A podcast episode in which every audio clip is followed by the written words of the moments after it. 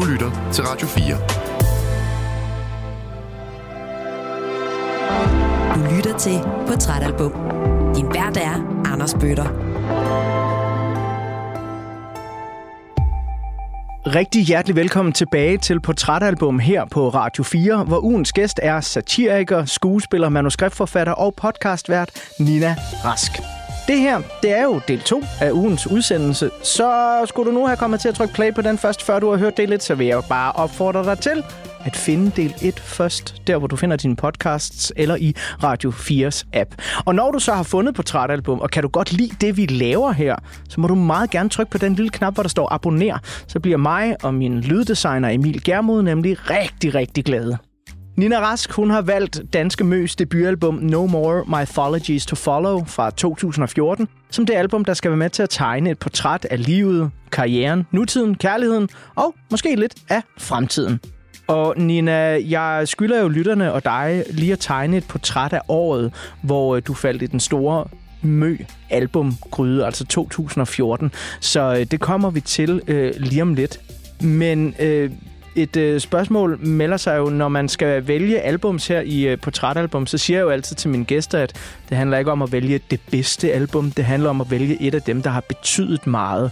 Og nogle gange så siger jeg også til folk, hey, send mig lige en tre titler, fordi jeg kunne godt tænke mig, at vi hver uge her i Portrætalbum behandler et nyt album. Bare så vi ikke tager Beatles sergeant Pepper tyve gange. øhm, var der overhovedet nogen tvivl i dit hoved om, at øh, det skulle være Mø, vi skulle snakke om i dag? Var der det? Nej, det tror jeg faktisk ikke, der var. Det, nej. Jeg føler, jeg føler, at jeg måske hurtigt øh, tænkte over nogle andre, men jeg kan ikke huske, hvad det er. Nej. så det, så det har ikke været noget, der var særlig vigtigt. Nej, nej, det kan man sige. Ja. Okay, men det er jeg glad for, fordi så, så er vi jo landet et sted, øh, der, øh, der er rigtig godt rent musikalsk.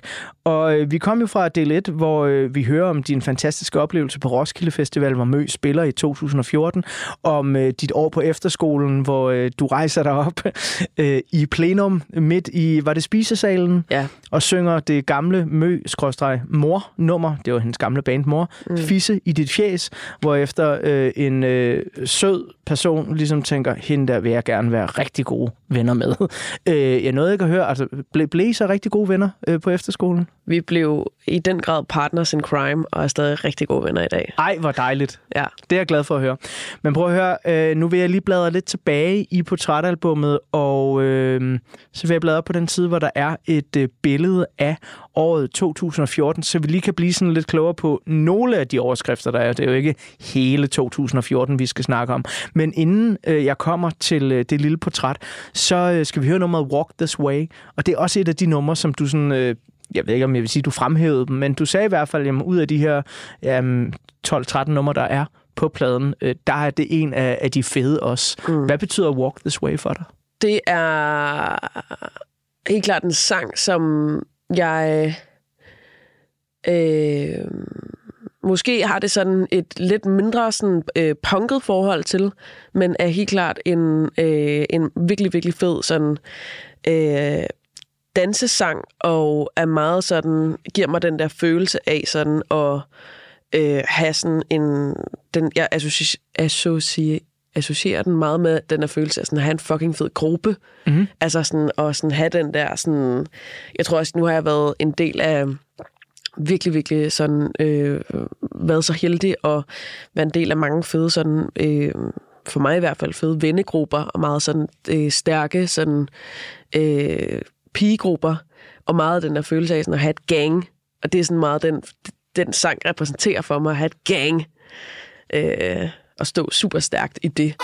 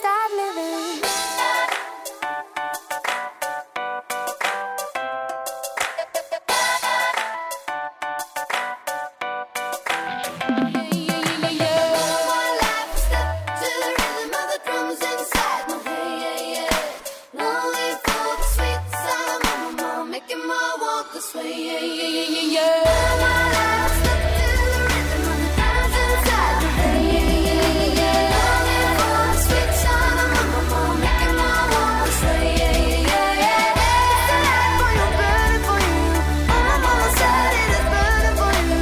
Oh, don't let it go, oh, don't let it go. You found a way, baby, make it more burn.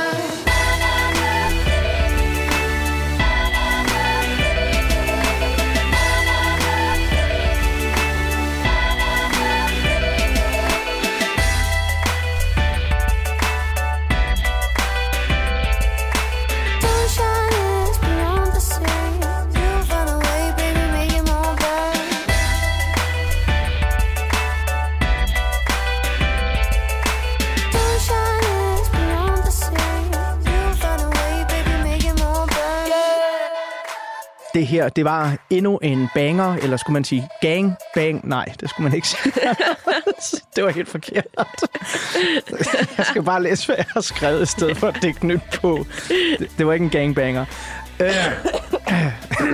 Det her, det var endnu en banger fra Mø, Walk This Way, som i øvrigt var den syvende single fra debutalbummet No Mythologies to Follow. Og lidt apropos Walk This Way, hvordan gik vi så rundt og så ud? Og hvad skete der i verden i to tusind og fjorten, da ugens portrætalbum-gæst Nina Rask forelskede sig i Møs debutalbum?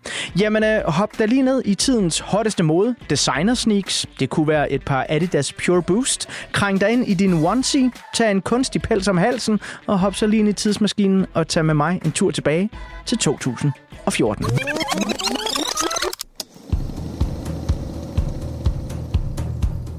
to tusind og fjorten er året, hvor antallet af amerikanere, der surfer på nettet via en smartphone, er højere end dem, der gør det via en traditionel computer. Og når amerikanerne så er online, så følger de højst sandsynligt med i nyheden om den afroamerikanske teenager Michael Brown, der blev skudt og dræbt af politiet i Ferguson, Missouri. On the streets of Ferguson, Missouri, outrage and anger. Protesters of different ages and races demanding answers in the shooting death of eighteen-year-old Michael Brown at the hands of a policeman. Hands in the air, being compliant, he gets shot in his face and chest and goes down and dies. Drabet medførte massive protester over hele U S A, som afstedkom, at der optrådte et nyt, vigtigt ord i de engelske ordbøger. Et udvalg af de nye ord, der blev optaget i de officielle ordbøger i to tusind og fjorten, er hard pass, manspreading og så naturligvis Black Lives Matter. It was the acquittal of the man who fatally shot seventeen-year-old Trayvon Martin, which spurred the creation of Black Lives Matter on July thirteenth, twenty thirteen. Since then, the movement has grown significantly to influence politics, law enforcement, and national conversations about race and racism in and outside of the United States. Vil man flygte lidt fra den brutale hverdag, så byder to tusind og fjorten på gigantiske blockbusters, såsom Transformers Age of Extinction, Hunger Games Mockingjay del et, Hobbitten del tre og den helt geniale første Guardians of the Galaxy-film. Og årets mest solgte film på hjemmevideomarkedet, altså D V D og V H S og streaming, Disneys to tusind og tretten nyklassiker Frozen. Lad det ske, lad dem se, jeg viser mig som jeg er. Lad det ske, lad dem se, jeg vil aldrig gemme mig mere. I korte overskrifter så kan det også nævnes, at vi i to tusind og fjorten går meget op i den selfie, som Oscar-værten Ellen DeGeneres tager sammen med navne som Brad Pitt, Julia Roberts og Jennifer Lawrence. Vi følger med i brylluppet mellem Kanye og Kardashian. Vi laver Ice Bucket Challenge og siger farvel til skuespillerne Philip Seymour Hoffman og Robin Williams. A brilliant light has gone out in Hollywood tonight. Robin Williams, whose fierce, frenetic comedy captivated us for decades, has died at age sixty-three. For all of his wild, often improvised humor on stage and on screen, behind the scenes he struggled mightily with substance abuse and depression. Herhjemme i Danmark, der kigger flere statsoverhoveder og religiøse ledere skævt til vores lille andedam fra udlandet af. Og hvorfor, spørger du måske klogt, er det nu de fordømte Mohammed-tegninger igen? Nej, det er simpelthen bare finalen i det internationale Melodi Grand Prix, Eurovision Song Contest, som bliver afholdt i B- og V-hallerne i København. Og her, der vinder den kontroversielle østrigske dragkunstner Conchita Wurst med det store nummer Rise Like a Phoenix. You threw me down, but I'm gonna fly.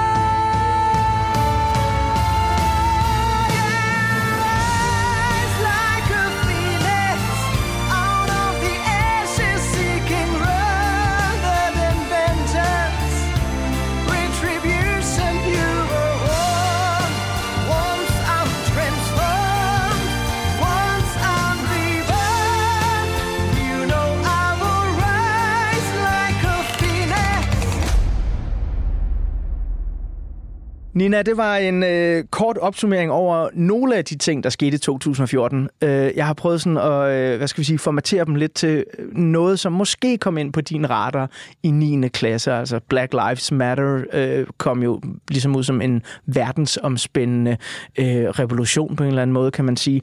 Øh, og lægger man ikke altid mærke til, når en øh, smuk mand med skæg i dametøj vinder Melodi Grand Prix. Jeg gør i hvert fald.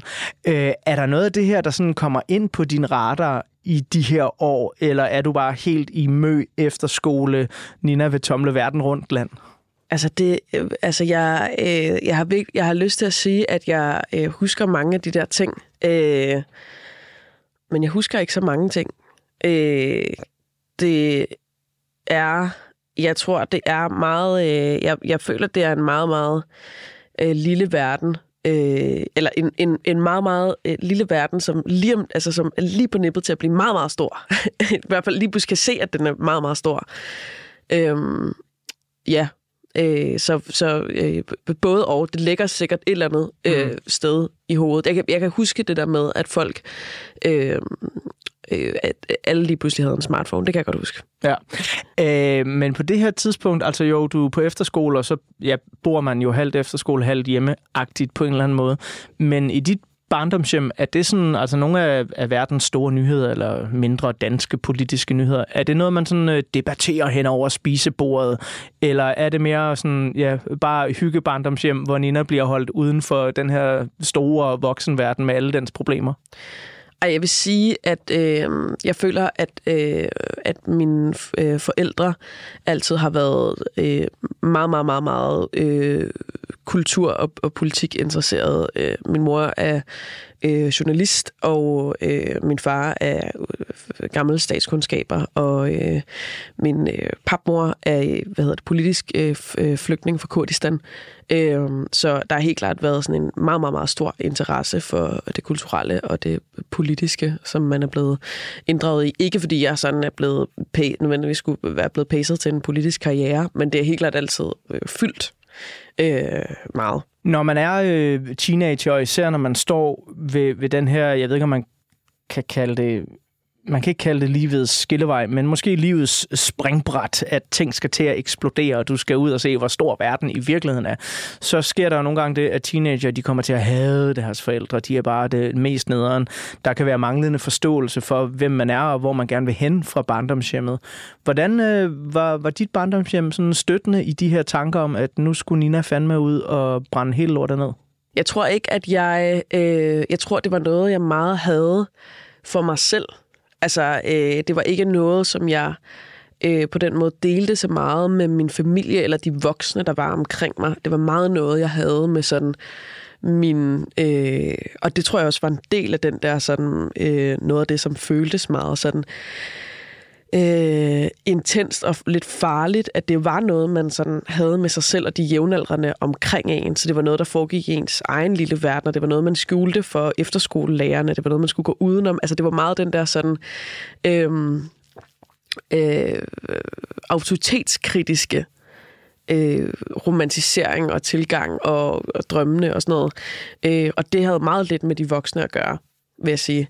Øh, så, så, så det var jo meget sådan noget med, hvordan... Altså, øh, og det er jo egentlig ikke, fordi jeg tror...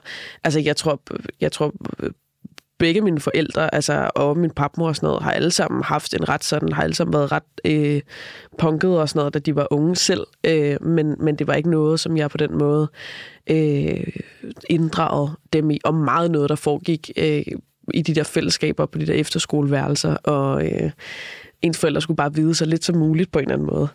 Jeg kan vildt godt lide, at hver gang du snakker om den der tid, og især efterskoletiden, og øh, den her gang af øh, piger, du fik stærke øh, feminine fællesskaber, så lyser du op i et kæmpestort smil. Gør det? Ja, du gør. det, det gør du. Altså det, og det er jo de små ting, man som radiovært kan glæde sig over, som lytterne jo desværre ikke kan se, og det er også derfor, at jeg plejer at nævne det her i portrætalbum, når jeg ser det. Vi har i del et af ugens portrætalbum fået tegnet et rigtig fint portræt af, hvem du var der i niende klasse, fjorten, femten, seksten år gammel, hvor Mø kommer til at betyde rigtig meget. Her i del to skal vi jo øh, til at nærme os nutiden og, og samtiden en lille smule, og vi så jo nogle øh, portrætbilleder af dig i del et, hvor du beskriver enormt levende, at du virkelig er klar til at komme ud i den her store verden, og der skal bare, ja, sagt med forkortede ord, ske noget nyt. Mm. Der skal simpelthen, verden skal, skal åbne sig for dig. Og det har den jo gjort lige siden, må man nok sige. Så hvis jeg nu øh, bladrer op på den første side af portrætalbummet her i del to, og der er nogle polaroidfotos af dig her fra slutningen af tyve treogtyve, hvor vi sidder inde i det her radiostudie. Nina Rask kigger stadig ud på os fra den her kameralinse. Hvem er det, der kigger ud på os nu? Hvor, øh, hvor står du i livet lige nu?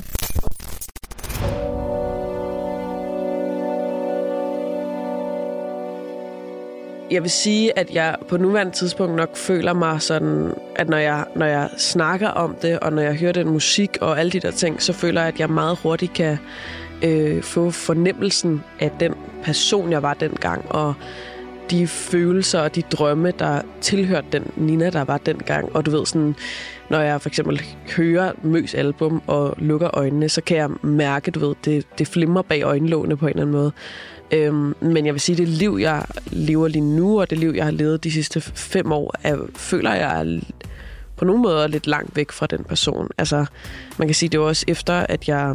Lige efter gymnasiet, der, kom, der skete en masse forskellige ting. Jeg fik rigtig, rigtig med nogle store problemer med mit mentale helbred, og jeg kom direkte ind på talentholdet næsten lige efter gymnasiet, og øh, fik meget hurtigt sådan en hverdag, som var meget sådan arbejde, arbejde, arbejde hele tiden. Meget og, voksen hverdag. Ja, meget voksen hverdag, og, fik, og blev, var meget, meget, meget optaget af, så ligesom at skulle have styr på øh, mit hoved, og øh, få en hverdag til at fungere på en eller anden måde, og det er egentlig det, som har meget været fokuset det sidste år, altså næsten siden jeg var tyve på en eller anden måde, så der kom ligesom, altså du ved, sådan, jeg føler de der seksten til tyve var meget den der sådan romantiserede, frie ungdom, hvor det var sådan, jeg går bare i skole, og jeg kan bare have det sådan, fuck det til alt, og have det supergrineren hele tiden, og øh, rende rundt, og øh, søge grænser, drik, drikke bajer, og øh, drømme om alle de her ting, og så lige pludselig så ramte voksenlivet sådan rigtig, rigtig hårdt. Øhm, hvor det lige pludselig blev meget, meget, meget uromantisk at være ung og være voksen, hvor det var sådan, det her det er overhovedet ikke sjovt, overhovedet ikke spændende. Øh, det er bare rigtig hårdt. Øh, ikke fordi, jeg har, altså, jeg har, mit liv har også været rigtig, rigtig godt i perioder de sidste øh, fem år, jeg vil også sige, mit, mit liv er rigtig godt lige nu. Øh, men det er noget meget andet end den energi, der var dengang, og jeg kan helt klart godt, jeg kan godt, øh, jeg, jeg, jeg har ikke helt klart et stort sådan, afsavn, eller sådan et stort savn til at være i kontakt med den del af mig selv, som jeg var i meget, meget, meget kontakt med dengang. Det er helt klart også forbundet med en sorg for mig på en eller anden måde, at, at, øh, at mit liv på nogle måder øh, der efter gymnasiet blev meget, meget, meget, øh, pludselig meget, meget alvorligt. Øh, det var et stort skift fra at være gået fra den der sådan meget sådan... Men tror du ikke, du kan få noget af det tilbage?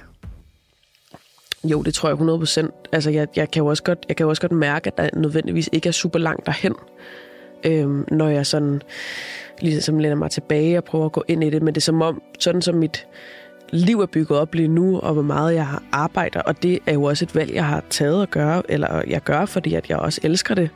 Øhm, men det er ligesom bare noget andet. Øhm, Jeg har egentlig også tænkt på, at jeg sådan, som jeg tror måske også er en måde, sådan gerne vil sådan komme lidt i kontakt med det der igen. Det er også, at jeg har tænkt på, at jeg gerne vil sådan snart, øh, måske, det er irriterende, det lyder, men tage ud og rejse lidt alene.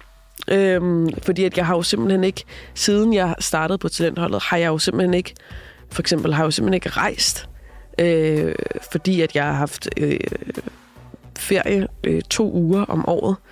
Øhm, og det, jeg tror, den der sådan lidt sådan på landevejen, se hvad der sker, øh, rock'n'roll energi, øh, måske er lidt nemmere at få fat i, hvis jeg ligesom øh, kommer lidt ud af vante rammer og bliver tvunget til lidt ligesom at skulle være lidt mere øh, opfindsom og ja, kommer lidt øh, tilbage til den der energi.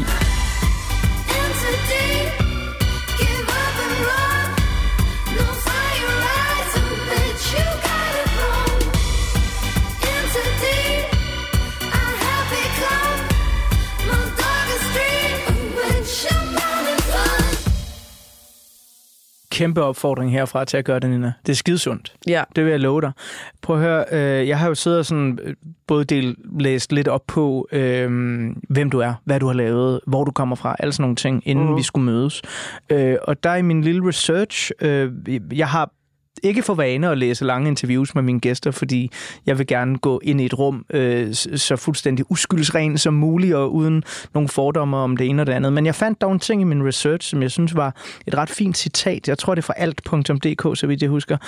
Skuespiller og satiriker Nina Rask forsøger med sin satire at skildre en generation, der er eksperter i at undertrykke det, de føler, også selvom det ikke er for sjov.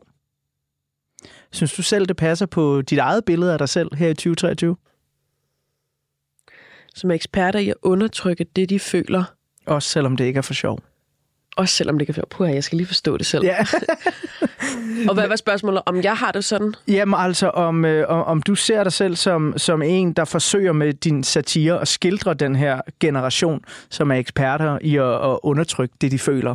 Altså, at din, øh, din satire jo virkelig kan hjælpe med at nedbryde det her med, at øh, jamen, vi har en generation, eller jeg ved ikke, om man kan sige, at vi har en generation, det lyder så skide generaliserende, mm. men at der er i hvert fald en del unge, der går og, og prøver at undertrykke det, de føler, i stedet for bare at, jamen, ja, tage dramaet, når der er et drama. Mm. Øh, tage opgøret, når der er et opgør. Ja, klart.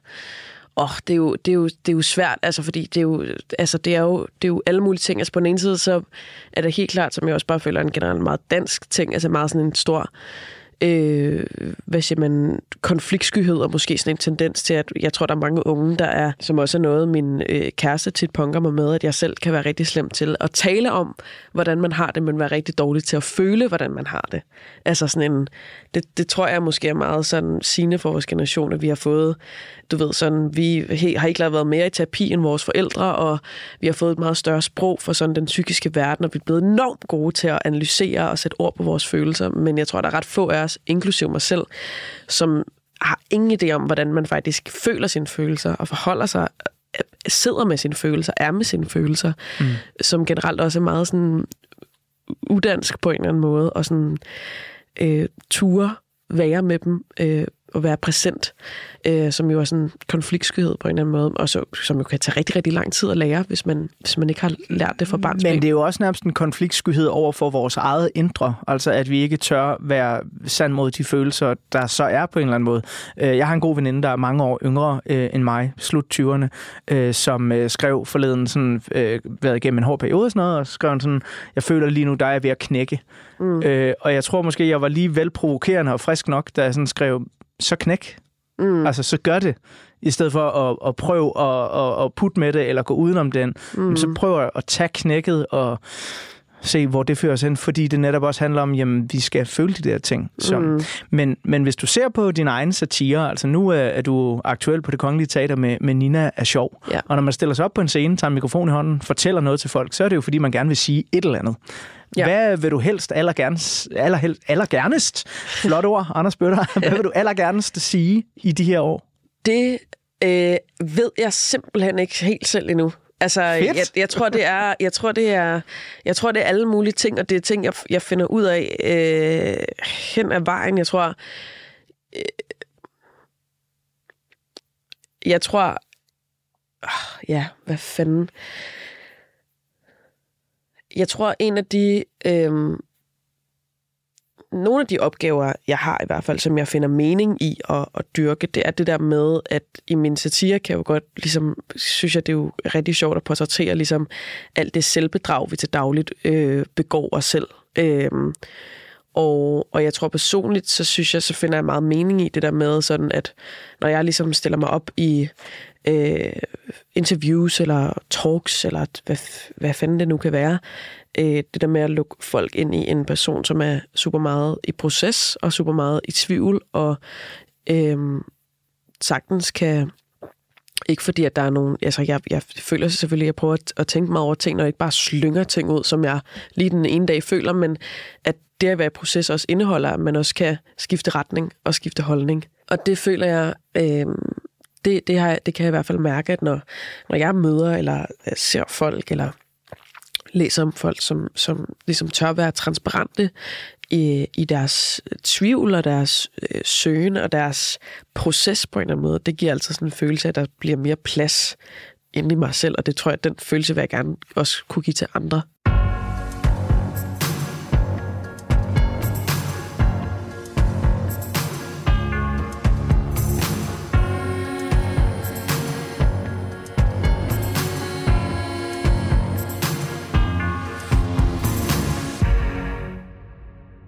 Når jeg ser på din satire øh, udefra, så kommer jeg sådan lidt til at tænke på, at meget, jeg, jeg er sådan vokset op i, hvad man kan kalde vel nok den største bølge af stand-up stardom, der har været i Danmark. Ja. Altså jeg er, er øh, blevet teenager og ung til folk som Kasper Christensen, Frank Hvam, Mick Øgendahl, Anders Anne Mattesen, alle dem her, øh, har grint røven i laser til meget af det, de har lavet øh, igennem årene. Men det slår mig, når jeg ser en satiriker som dig og andre, andre øh, yngre satirikere, at mine idoler fra dengang, øh, og guderne skal vide, det er der nogle af dem, der ikke er længere, men mine idoler fra dengang, jeg aner ikke, hvem de er som mennesker. Fordi de har lige så meget brugt deres satire, deres humor som et skjold, for ligesom at, at komme ind bag facaden. Der er du meget anderledes. Er du aldrig nogensinde bange for at bruge dig selv for meget i den offentlige person, Nina Rask? Jo, hundrede, og det tror jeg da også, jeg har gjort. Måske. Altså, det er, det, det er også en af de der ting, som er en del af, at, at øhm, jeg ved endnu ikke, jeg tror måske godt, at jeg kan stå om fem år eller ti år og, og se tilbage og have det sådan der, kæft mand, sådan... der fik jeg talt over mig, eller det der havde jeg måske ikke behøvet at dele, eller ej, måske ville jeg ønske, at jeg havde været lidt mere privat, eller øhm, det, det, det tror jeg hundrede procent godt kan ske. Jeg føler også allerede i de år, jeg har lavet øh, presse, eller har, hvad siger man, været en offentlig person på en eller anden måde, der føler jeg allerede, at jeg har ændret mig fra nogle ting, jeg ville måske have sagt til en journalist for to år siden, som jeg ikke vil sige i dag. Øhm, har også øh, nogle gange brændt nallerne i forhold til også at tale lidt over mig, i forhold til at tale om folk i mit liv, øh, som måske ikke var så interesseret i, at jeg snakker om dem, hvor jeg også ligesom skulle, virkelig sådan skulle finde balancen i, hvad er min historie, hvad er andres historie. Øh, men jeg tror, som udgangspunkt er jeg meget sådan en, jeg tror meget, jeg har haft sådan en følelse af, jamen hvis der er nogen, der vil høre min historie og kan bruge den til noget, jamen så må de da gerne det. Eller sådan, det ved jeg ikke, hvorfor at de ikke skulle... Øh, hvorfor de ikke skulle måtte det. Øhm, men jeg er helt klart meget i proces med at finde ud af, hvor, hvor ligger mine egne grænser, hvor har jeg lyst til at øh, bruge mig selv og fortælle mig selv, og jeg tror helt klart, jeg tror også, jeg er ved at finde ud af, at der også er en stor værdi i at bare holde nogle ting øh, private for privathedens skyld, og for ligesom heller ikke at føle, at jeg tror også, der, der er nogle dele af min historie, som jeg efterhånden måske også føler er blevet en lille smule udvandet, fordi jeg har fortalt dem rigtig mange gange, og det er jo så dejligt, at der er nogen derude, som kan øh, bruge det, og det er ikke fordi, at jeg har nogen sådan gigantiske regrets øh, på den måde, men jeg føler helt klart, at jeg er blevet en lille smule mere øh, privat, men det er ikke for at sige, at jeg det stadig er en stor del af min komik og mit virke at bruge meget mig selv, øh, fordi jeg synes, det, er, det giver mening for mig. Jeg synes, det er min komik, og jeg synes, at mit virke bliver bedre af at kunne være transparent og bruge mig selv. Lige om lidt, så øh, skal vi snakke mere om noget af det, hvor du i den grad øh, brugte dig selv, men øh, jeg skal også huske at holde øjnene på møbolden, og øh, derfor så skal vi øh, lige have lidt af det formidable nummer, der hedder Never Wanna Know. Perfekt nummer. Hvorfor er det et perfekt nummer, Nina? Jamen, det handler jo om, at øh, ens kæreste får en ny kæreste, og man never wanna know about it. Altså, det er bare, det er bare en virkelig, øh, altså, kæft mand. Det, det, det, det hørte jeg også meget, det nummer, da øh, jeg var ulykkelig forelsket som seksten-årig, og øh, sad op på taget af min efterskole og røg Lange Røde Prins, og havde det sådan der... Hun havde lige fået en, en kæreste, der havde det sådan her, I never wanna know anything about him. Altså, og livet er fucking øh, uretfærdigt. Oh, men... Blev du dumpet til fordel for en fyr? Ja, det oh. må man sige. Ej, dog. Ja, det gjorde jeg sgu. Det er fandme nasty. Eller det må jeg have gjort ondt, tænker jeg bare sådan. Altså, i en søgende tid, hvor man er ved at finde ud af, hvem man selv er, og hvad ens seksualitet er. Og så... Ej, det gik da direkte, det gik da helt klart direkte ind i et, øh, et kompleks, det gjorde det der. Øh... Men øh, ja, det var ikke det var ikke sjovt. Men øh, så så og jeg havde det meget never wanna know, men øh, samtidig gør jeg jo alt for at få så meget at vide som muligt. Ja. Jeg bare at trick mig selv. Man kan jo ikke lade være med at se på det der trafikuheld i slow motion. Nej, fuldstændig. Øh, ej, så det, det den sang betyder ikke klart også meget for mig.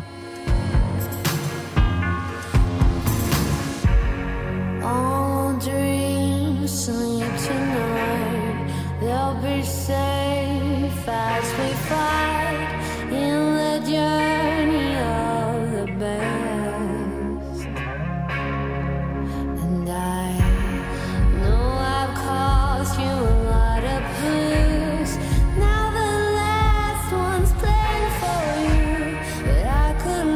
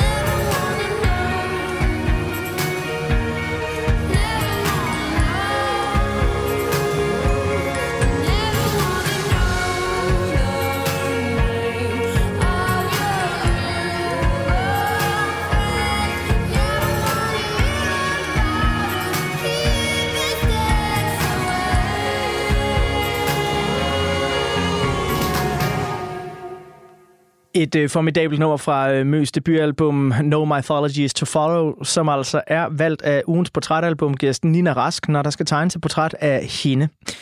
Prøv at høre den næste side af portrætalbummet her. Der er der et øh, meget kendt billede af dig, som du garanteret har talt stolpe op og stolpe ned om, men øh, du har aldrig talt til mig om det, så det har jeg glædet mig til. Øh, fordi øh, du var på forsiden af Eurowoman. Du øh, var lige blevet opereret og havde fået en øh, brystreduktion, og du er, øh, lad os kalde det halvnøgen på billedet. Topoperation hedder det. Topoperation? Topoperation, ja. Alright. Brystreduktion, det er, hvor man får gjort brysterne mindre. Okay. Ja.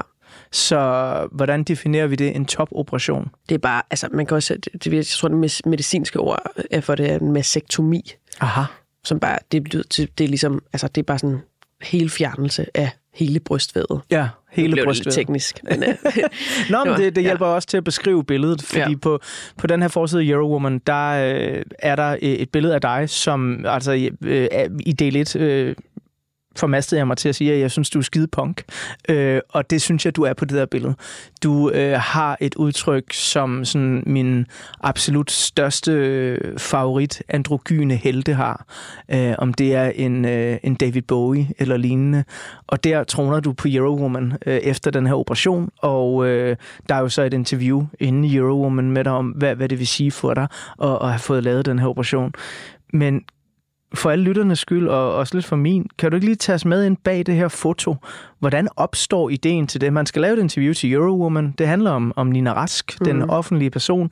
Øh, og øh, så øh, bliver du simpelthen bedt om at smide toppen, og der skal tages et foto. Var du nervøs, da, da det skulle tages? Øh, nej, ikke rigtigt. Altså, men det var faktisk... Øh, øh, det var ikke meningen, at det skulle være en forside. Øh, til at starte med. Det var ligesom meningen, at de ville lave et, et, et interview med mig inde i bladet, som der ligesom skulle være nogle øh, fotos til. Øhm, og så, øh, så synes de, at det der specifikke foto, som er inde på forsiden, bare var så mega fedt, at de spurgte, om det ikke skulle være, øh, om det ikke skulle være en, en forside. Og øh, det synes jeg da bare var, øh, kunne være mega sejt. Så det sagde jeg jo ja til. Jeg tror, at jeg, øh, jeg har aldrig, når det gælder min... Øh, altså jeg tror, jeg har sådan, når det gælder min... Øh, min opererede overkrop, øh, den har jeg det ikke særlig, øh, måske, hvad siger man, følelserne og komplekserne og de, altså de oplevelser, der hører til, og der er lidt op til at have en opereret overkrop, kan jeg godt øh, have nogle private følelser omkring, men selve det at have den, synes jeg ikke er særlig privat. Jeg tror også, at der er noget totalt øh, basic øh, forfængelighed i, og øh, rigtig mange år har drømt om at have en flad brystkasse, og så lige pludselig have den, og så bare har lyst til at bare overkrop hele tiden. Fordi jeg har betalt fucking mange penge for det. Ja. Jeg skal fucking også udnytte det. Ja, hundrede. Altså, så det, jeg følte mig egentlig ikke særlig nervøs. Det var bare sådan, jamen, så, altså, så mange muligheder, jeg har for at tage trøjen af, så udnytter jeg det bare, fordi nu har jeg gået i så fucking mange år med stramme sportsbehover og tape, og jeg ved ikke hvad, for at skulle dække de der mader til. Nu skal jeg bare fucking... Now it's my time. It's fucking my time. Du kan sgu da ikke være overrasket over, at du synes, at jeg synes, du er punk. Altså, hallo, på at høre dig selv. Det, ja, altså, men, og, og det kan godt være, at jeg lyder som en slidt plade, og der er mange, der har sagt det, at jeg synes bare, at det var modigt. Altså, vi, vi lever i et land, hvor homofobi og øh, transpersoner og forskellige medlemmer af L G B T plus, de jo bliver udsat for så meget had. Mm. Så at gøre det der, der var jeg bare sådan, way... Der er en ledestjerne, øh, som jeg kan kigge efter. Det synes jeg er mega fedt. Var du ikke bange for, da du fik at vide, det her det skal være en forside på Eurowoman, at nu vælter det bare ind med hadbeskeder? Jeg, øh, nej, jeg var faktisk ikke, jeg var faktisk ikke så bekymret for det. Altså, jeg, det var nok, det var nok sådan det mest kommercielle, jeg har lavet på en eller anden måde, eller i hvert fald noget, jeg har lavet til det mest kommercielle produkt indtil videre. Så på den måde, så kunne jeg godt tænke mig til, okay, der kommer helt sikkert til at være nogen, som synes, hvad fuck handler det der om? Øhm, men jeg var faktisk ikke, øhm, jeg var faktisk ikke så bekymret for, at der ville komme en masse had mod mig. Jeg synes, jeg har været meget, meget, meget positivt overrasket over, hvor lidt øh, direkte had jeg har fået i min indbakke. Jo, så nogle gange, så hvis jeg har lavet et interview eller et eller andet, så kan man godt se, at folk i kommentarerne øh, måske diskuterer lidt om, hvorvidt at jeg egentlig er sjov, eller hvad fanden, eller hvor, hvor, om jeg egentlig har ret til det her, og hvorfor skal man kigge på det, og sådan noget der. Men jeg synes faktisk, at jeg har modtaget meget, meget lidt, som er direkte rettet mod mig. Jeg tror, den eneste gang, faktisk den eneste gang, jeg føler, at jeg sådan har modtaget hate-beskeder. Øh, det var der lavet, øh, det var der var med i Klog på Sprog. Og øh, jeg... Øh, af alle steder? Af alle steder. Øh, ikke fordi der var noget galt med det program overhovedet, men der, øh, der blev spurgt om, øh, hvad jeg mente om en drengene fra Angora-sang. Hun var en pikkelo, hun har en pik, hun har en pik, hun har en stor pik, og det burde hun ikke. Som jeg... Øh, udtalte mig om, at jeg ikke synes øh, var så nice, fordi de spurgte mig. Og der fik jeg kraftet med nogle beskeder om, at jeg skulle kraftedme ikke sige noget om drengene fra Angora. Hvor fucking dansk satire, skat. øh, men det var også den eneste gang, og det var på Facebook. Det var sådan okay, så det er en dans. Det, det er jo bare en kopi af Kasper og Mandrillen. Nå, lad det ligge. Ja. Øh, det er noget helt andet. Wow, det må jeg nok sige alligevel. Ja, så jeg var faktisk, jeg vil faktisk ikke sige, at jeg var sådan nervøs, og, og, og har faktisk modtaget primært rigtig, rigtig meget kærlighed for mm. den forside. Jamen, du skal også have noget herfra, øh, men et interessant spørgsmål melder sig. Du sagde selv det her med, jamen, du er hele tiden i proces, og du lærer også hele tiden dig selv, hvad vil du egentlig gerne sige på en scene? Hvordan udtrykker du dig over for journalister, og måske kigger du tilbage på noget, du sagde for to år siden, og tænker sådan, ah, det vil jeg gerne have sagt ja. På en anden måde den dag i dag. Mm. Ups. Den her forside, altså nu er den efterhånden noget tid gammel, øh, nu og, og ude i fremtiden, har du en idé om, at du kigger tilbage på den med den samme stolthed, eller kan der også komme sådan en, did I really do that? Ej, jeg tror, jeg tror lige det, lige det tror jeg, jeg bliver ved med at være ret stolt af. Jeg tror også, jeg har det sådan, en af de ting, som også, altså man kan jo også sige, at øh, jeg tror på et tidspunkt, så, så lagde jeg også et billede, sådan et halvnøgent billede op på Instagram, øh, hvor jeg også skrev, øh, øh, det fede ved at have en transkrop er, at det aldrig, øh, man aldrig kan blive klandret for at være forfængelig, når man øh, lægger halv, halvnøgne billeder op, fordi ens krop er et politisk statement. Øh.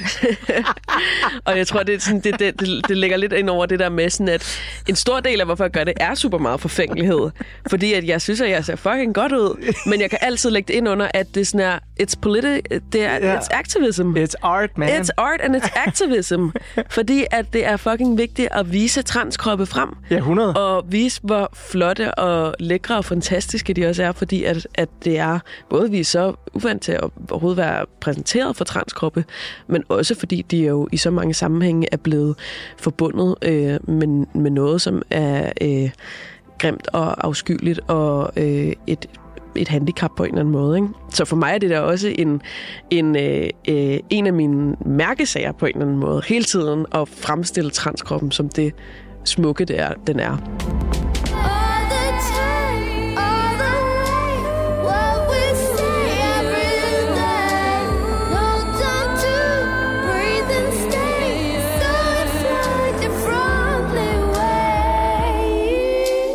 Apropos lyset i dine øjne, Nina. Det mm. sagde jeg tidligere, at når vi snakkede om to tusind og fjorten efterskoletiden, Møs øh, debutalbum, så lyste dine øjne, og du lyste op i et smil.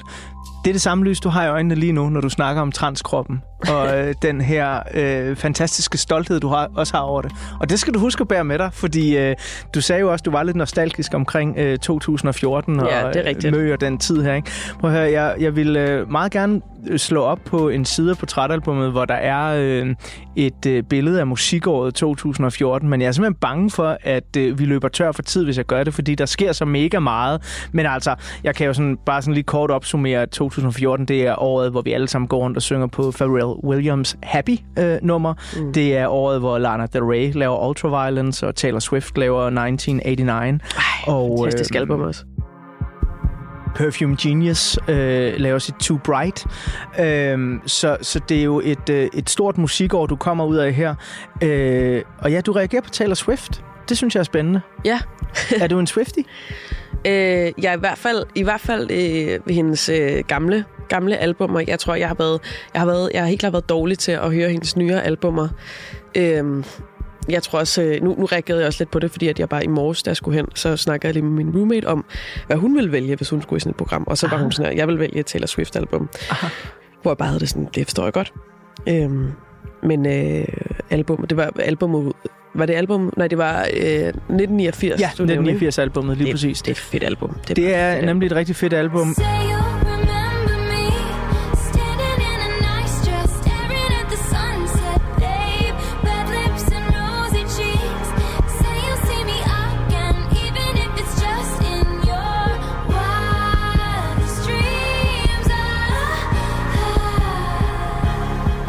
Jeg øh, er sådan Taylor Swift. Jeg synes, hendes musik er helt fantastisk og helt genial. Og jeg er sådan... Jeg vil ikke sige, at jeg er sådan overrasket, men jeg er... Um, jeg er ret forundret over, hvor stor hun egentlig er blevet de her ja. år. Altså, hun er jo gigantisk. Ja. Vel nok den, den største popstjerne i min levetid, give or take. Ja. Øh, og, og altså, jeg er jo vokset op med Madonna og, og øh, George Michael og, og, og så videre, ikke? Øh, sådan...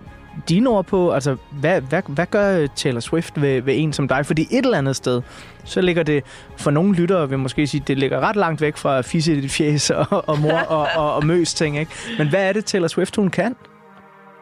Ja, og så samtidig så, altså jeg føler meget, den del af Taylor Swift, der snakker til mig, det er meget den der sådan, øh, altså sangene om ulykkelig kærlighed. Det er meget, I knew you were trouble.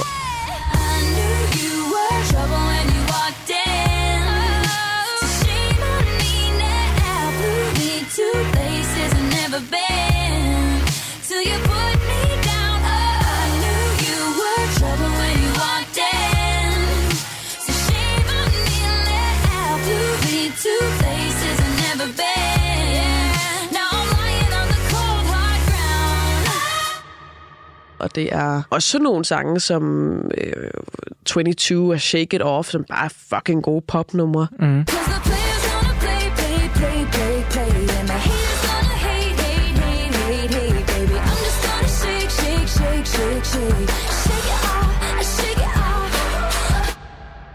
Okay, Reputation er jo også et rigtig, rigtig... Look What You Made Me Do...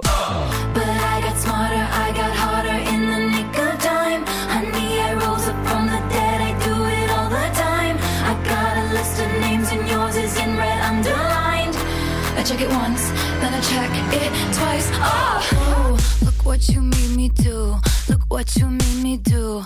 De der vrede kærlighedssange, dem har jeg rigtig meget kærlighed til, altså til, med, med, med Taylor Swift. De, de resonerer i et eller andet øh, super fedt, fordi jeg tror, at når jeg er vred og gerne vil høre vred musik, så fungerer det ikke så godt for mig at sætte et eller andet metal på, eller et eller andet. Det er sådan, det er sådan meget larm, men sådan at høre sådan et vredt Taylor Swift-nummer, ja. Det er bare lige sagen.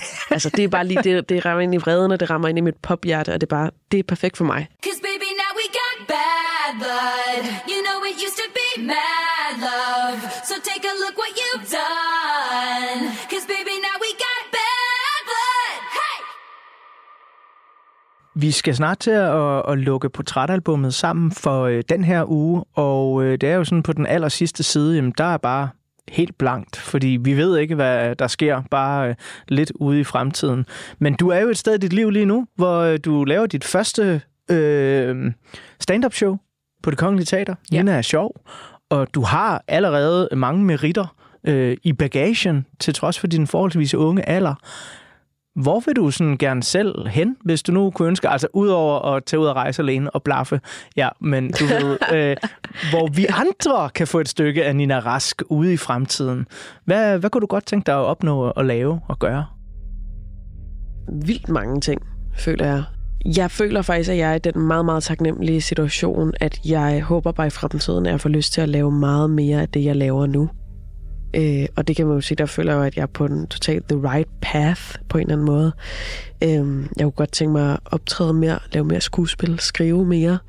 Øh, jeg kunne rigtig godt tænke mig at lave ting sammen med folk, jeg er meget inspireret af. Jeg føler, at jeg har rigtig mange venner, som også er virkelig, virkelig... folk, jeg er meget inspireret af kreativt, og som også har været samarbejdspartnere, og dem har jeg lyst til at lave mange flere ting med.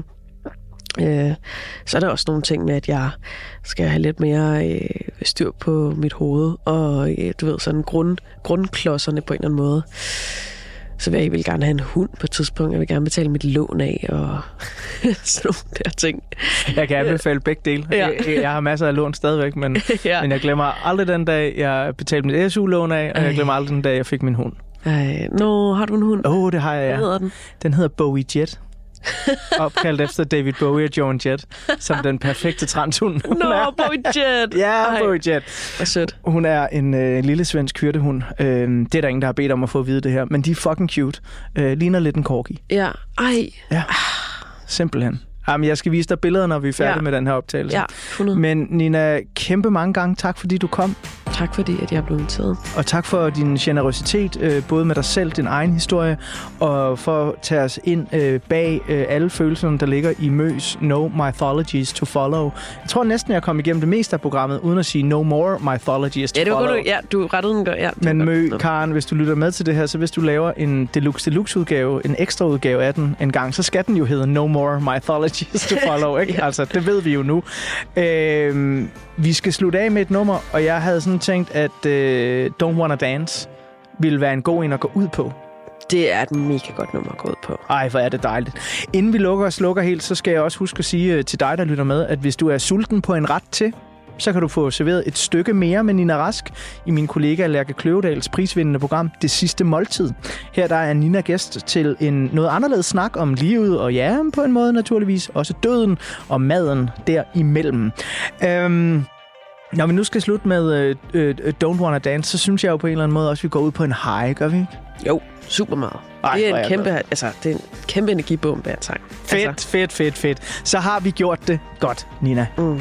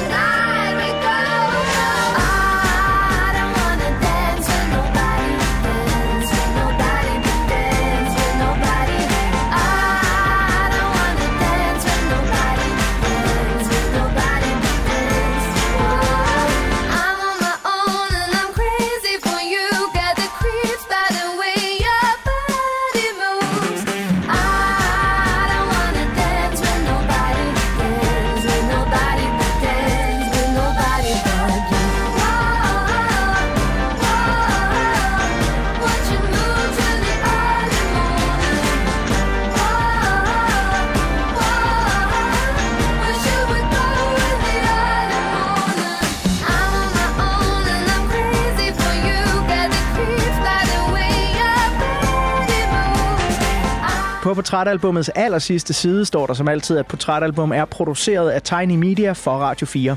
Mit navn er Anders Bøtter, og sammen med lyddesigner Emil Germod og redaktør Michelle Mølgaard Andersen, så vil jeg gerne sige mange gange tak, fordi du lyttede med.